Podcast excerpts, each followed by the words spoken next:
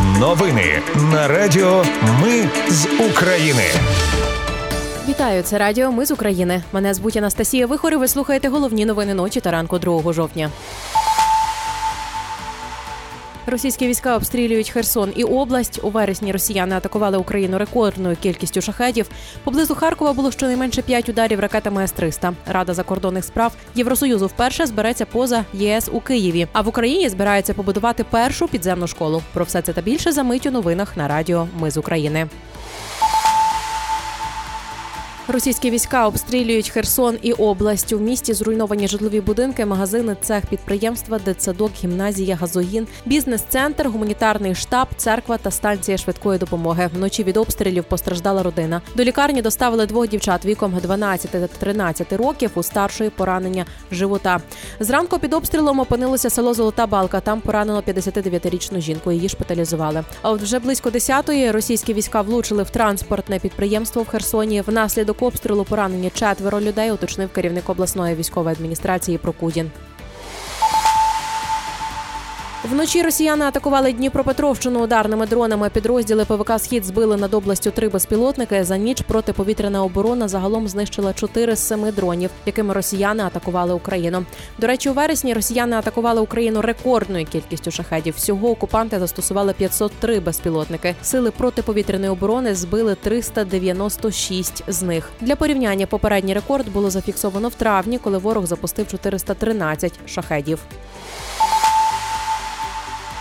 Поблизу Харкова вранці було щонайменше п'ять ударів ракетами С-300. Про це зазначив голова обласної військової адміністрації Синьогубов. За попередньою інформацією, постраждалих немає.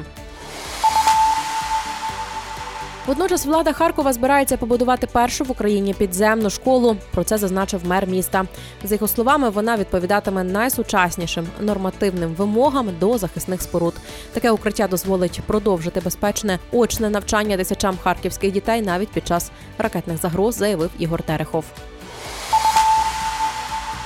Розвідка повідомила про вдалу атаку українських дронів на Смоленський авіазавод, який виготовляє ракети Х-59 у Росії. Така атака відбулася вчора, 1 жовтня. У завод влучили три з чотирьох дронів, завдавши значних пошкоджень виробництву. Виготовляти ракети завод поки не зможе. Ракета Х-59 УВОД запускається з літаків і працює на дальності до 280 кілометрів. Вона призначена для знищення великих об'єктів, прикритих протиповітряною обороною. У головному управлінні розвідки зазначають, що росіяни ними обстрілюють не тільки військові об'єкти, об'єкта й цивільні. І найчастіше від них страждає Чернігівська, Сумська, Харківська, Дніпропетровська, Запорізька та Херсонські області.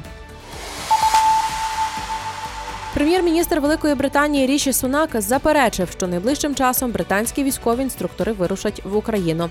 За його словами, ці плани стосуються довгострокової перспективи, але не тут і зараз.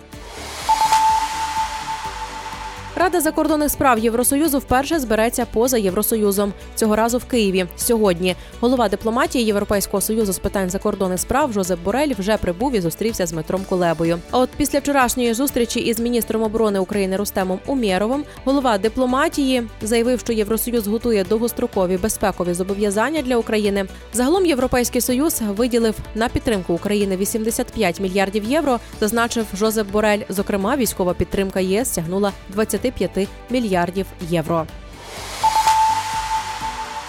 Це були новини на Радіо Ми з України. Мене звуть Анастасія Вихор. Наші новини про те, що дійсно відбувається в Україні. Ми не робимо новини, зважаючи на чиїсь політичні чи бізнес-інтереси. У нас тільки реальні факти. Якщо на вашу думку, те, що ми робимо, важливо, підтримайте нас. Заходьте на сайт Ми з України.ком та тисніть кнопку Підтримати. Почуємось. Радіо Ми з України. Перемагаємо разом.